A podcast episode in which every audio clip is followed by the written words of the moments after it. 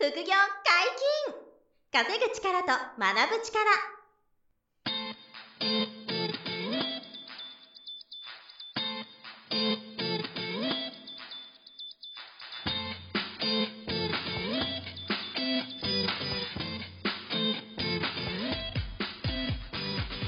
この番組は稼げるようになりたいを叶える副業アカデミーの提供でお送りいたします。副業アカデミーはあなたが副業で稼げる状態になることにコミットしたスクール初級コースから上級コースまでさまざまなジャンルの副業ノウハウを学んでいただけます詳しくは副業アカデミーで検索くださいこんにちは、小林正宏です。山本博史です。よろしくお願いします。はい、お願いします。本日も FX のお話です。野田さんと田島さんに来ていただいてます。よろしくお願いします。よろしくお願いします。よろしくお願いしはい、お願いします。3回目ですけど。3回目。あの、前回もね、ぜひ聞いていただきたいんですけど、かなり、あの、濃厚な思考の話というかね、はい考え方の話が、まあ、うん一番大事なところなんで、それ聞いていただいたんですけど、はい。何回も聞いてほしいですけど、その、そうそうそうそうねなんか、感じることが違うと思うんですよ。うん。あ何も。いや、全然違う。あの、はいい、つも言うんですけど、その、えっと、レベル1で聞く話を、うん同じ話をレベル5とかレベル10で聞くと、また違って聞こえるとか、学び気づきが、あの、変わるんですよね。こういう、こういうこともあるからね、何回も聞いていただきたいですね。はいはいはい。今回ちょっとまた切り口変えたテーマでそうなん3回目お届けしたいですね。はいはいはい。今回は、FX を一人でやると成功が難しい理由と。はい。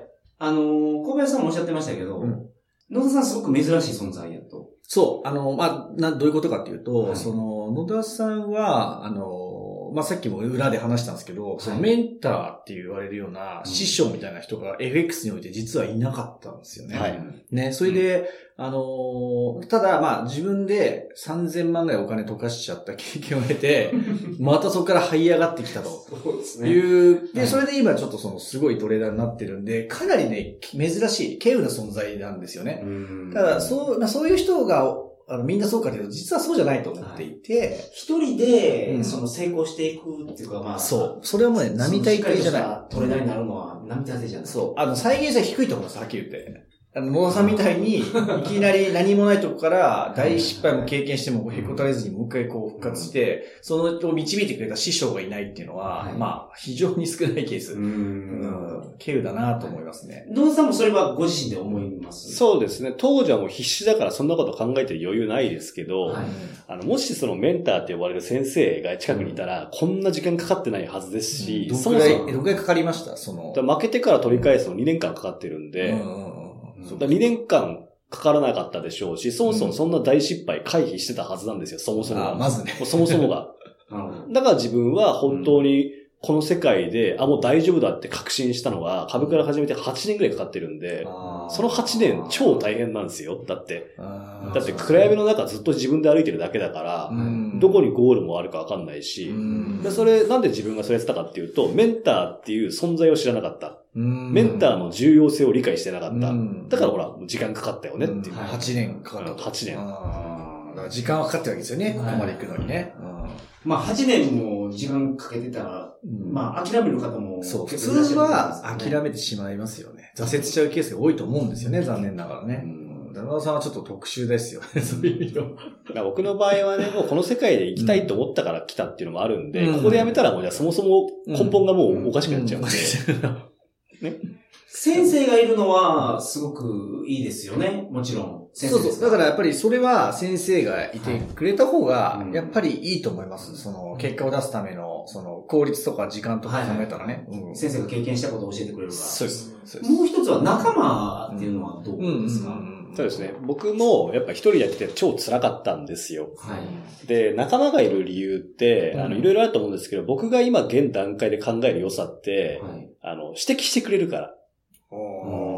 人って、特に男性、男なんかそうなんですけど、はい自分のことを客観視して修正できるってなかなか難しいじゃないですか。うん。だからみんな世の中の男性、奥さんにすごい言われ、いろいろ言われるんでしょうけど、はい。あの、言われて一回で直せないんですよ、男なんか。うん。自覚してないから。うん。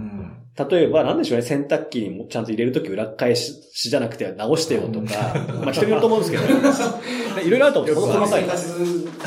あの、根付いた話で。裏返したまま。で、まあ僕はそういうの、あの、ちゃんとやるタイプなんで、そういうのしないですけど、はい例えばじゃあそれ、毎回しちゃう理由って、あ、洗濯物また言われるから、ちゃんと、ね、表に戻して入れなきゃって自覚してないわけですよね。うん。もういろんなところ。うん特にね、あの仕事してたらそんなこと考える余裕も多分頭なくなりますし、だから一番の問題点って一人でやってると自覚できないんですよ。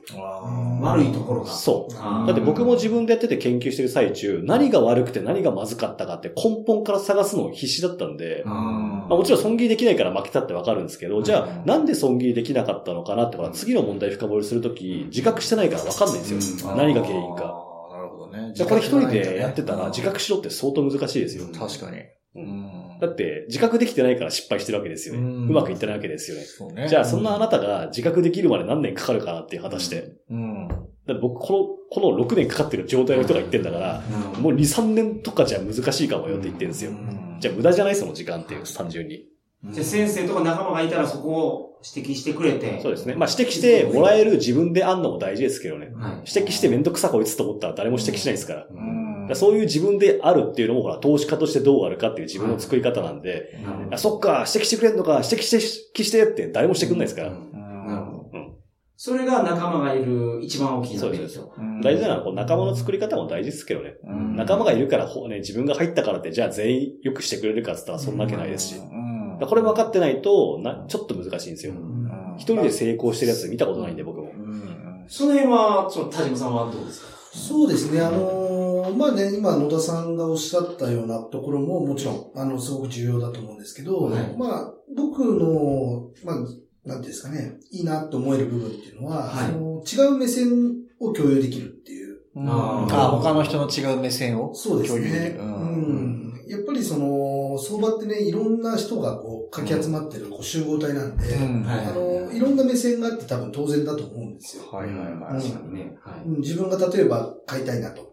うん、上がっていくから買いたいなっていう反対側には下がっていくから売りたいなっていう人も当然いると思ってて、いないとむしろおかしいので、うん。はい。でもそれってやっぱりその先入観、よく野田さんおっしゃるんですけど、うん。やっぱりし、ね、主観が入るんで、うん。自分が上の方に向いてるって思うと、うん。上の方にしか見えなくなるんで、うん。これを反対側の意見が見れるって聞けるっていうのは、あすごく、あ、なるほど。それは本当に一回冷静になりますね。そう。うん。なんですよね。これもまあさっき言った野田さんのその気づきっていううん。ところに多分リンクしてくるそうですね、気づきって。うん反対のプレイヤーも必ずいるから、両方の目線で考えろってなかなか難しいんで、はいそんなニュートラルになれないんで、人間って。うんそれもじゃあ反対の人がいると危ない危ない。自分だけのこと考えてたと。うんでそまず気づくわけですよ。うんあ、じゃあ自分は上がってほしいからロングするけど、買うけど、下がってほしいから売ってる人もいるわな、それは当然。じゃあ相手はどう思ってるかなって、ほら、気づきをもう一個得られると。これもやっぱありますよ。自覚ができないから。はいはいまあ自分の都合のいい方にね、解釈してこう思い込みがちだからね、人は。そうですね。上がれと。うん。まあ上がるんだ、このチャートは、みたいな。そう。なんですよね、なりがちなんでね、はい本当。だからそれを他の人が、うん。あの、売り目線のそれ考察が出てくると、うん。あこういう見方もあるんだとかが気づけると。うん。そういう意味でも一人じゃないと、うん。あの価値はあると、そのコミュニティがあればね。そうですね。あの、ルビンのツボでしたっけ？あーはいはあの、あれか。女性の顔みはい、見えるかうん、ツボに見えるか。確かにどっちも存在するけど、うん自分によ、見方によってはどっちかしか見えないとかね。うんあれ、壺に見えるか顔に見えるか。そうですね。そうですはいはいはいはい。で、あれも、ツボにも見えるし、女性の顔にも見えますよってまず言われてないと、ツボにしか見えなかったら多分永久にツボなんですよ。うん。まあ、自覚ができないんですよ。認識できない。うん。でも、待ってと、他の側面もあるから探してって言われたら、うんあれ？あ、これ女性の顔にもなるぞ、とはうん気づきが得られますよ。なるほどね。うんこれ僕言うんですよ。あの、皆さん、例えば、フェデックスっていう会社あると思うんですけど、はいあの、ググ国際郵便そう、そうです。国際郵便の。で、ググっていただければ、うんフェデックスのな会社のロゴ出るんで、はいそれ見てみてください。うんでそれ見て気づけるかどうかなんですよ、何か。何かあるよって言っときます。何かあるから探してっていう。これ相場、これ、この世界なんで。何かあるよ。でも気づかない。じゃあ何に気づけばいいのっていうのが相場なんでね。へーじゃあ今の自分で気づけない人は、多今分、見たくて見たくて。わかんないですよくもう抑えられないですよ。ちょっと今見てみましょうか。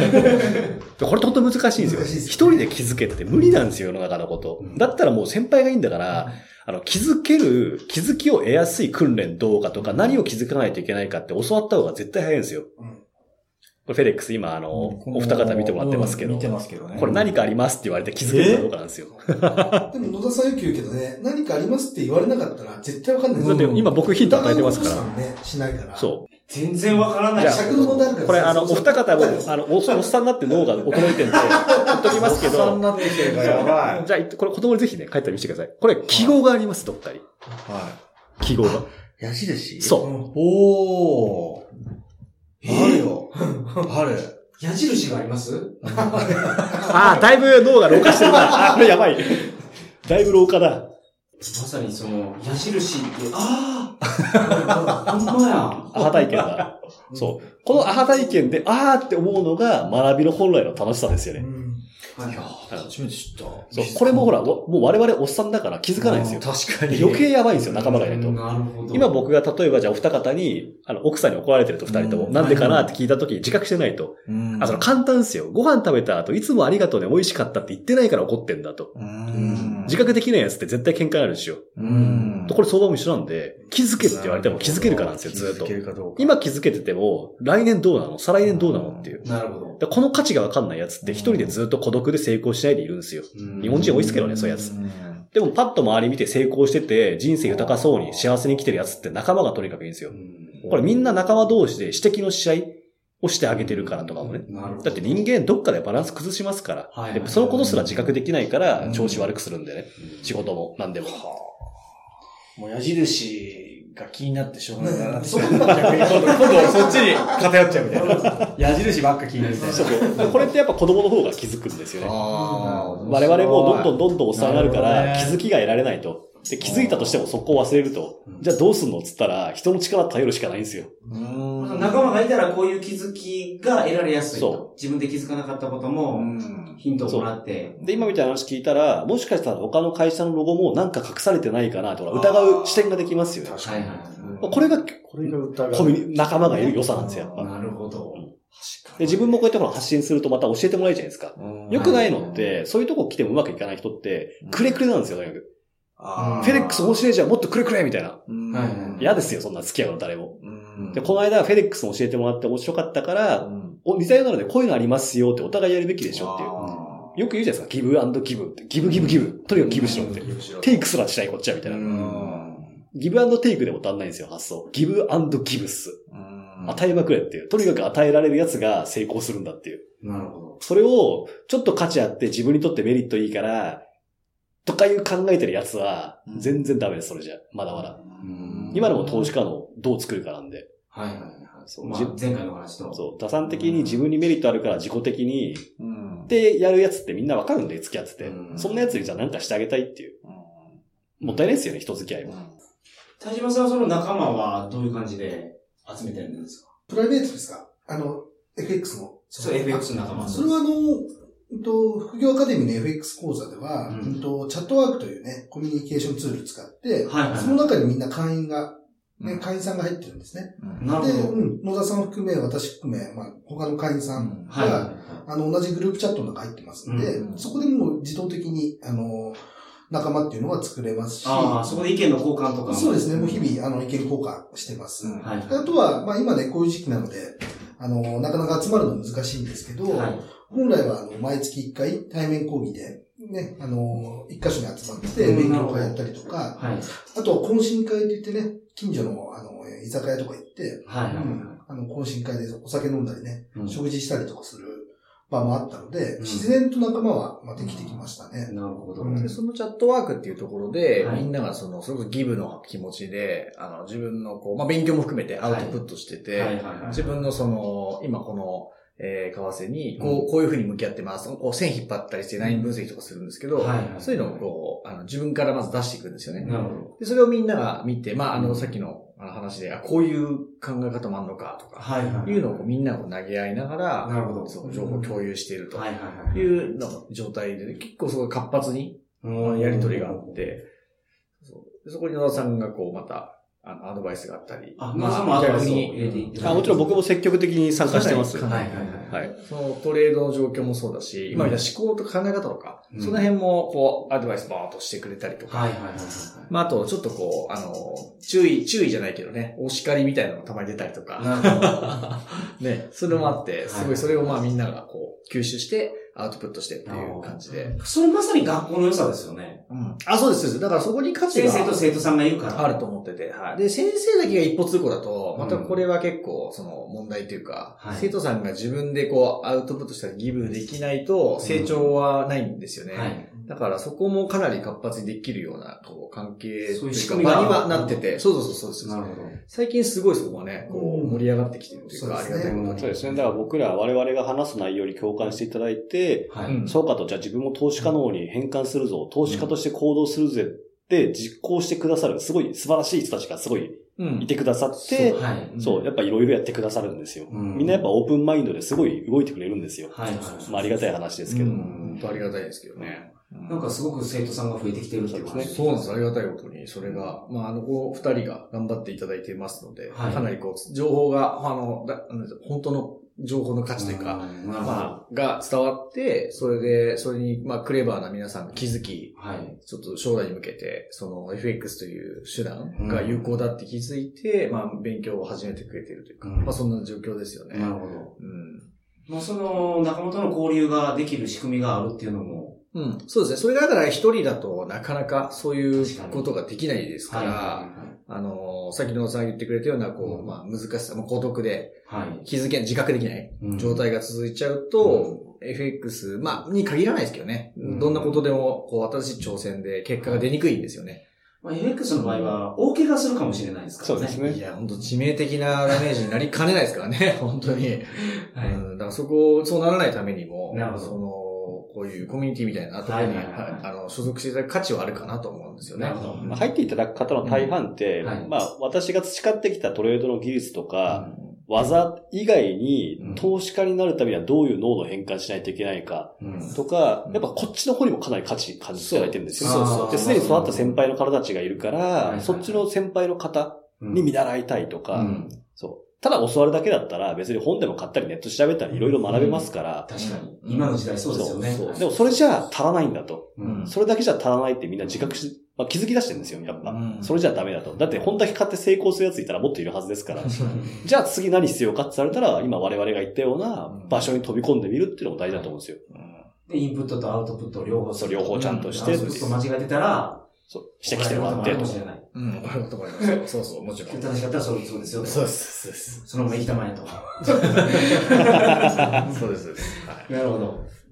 うん。まあけど仲間がいるメリットって絶対あると思いますから。そうですね。はいはいはいはいまあ、なんせ行動が続けやすいですよね。うん一人だとどうしてもその、どうしても自分で奮い立たせ続けることってうん、誰もができることじゃないので、そういう意味でも、この継続する、しやすい環境っていう意味ではね、価値があると思うんですよね。なるほど。はい。本日も大変勉強になりました。はい。ありがとうございます。副業解禁、稼ぐ力と学ぶ力。そろそろお別れの時間です。お相手は小林正宏と、野田翔吾と、鹿島教育と、山本博史でした。さよなら。さよならさよなら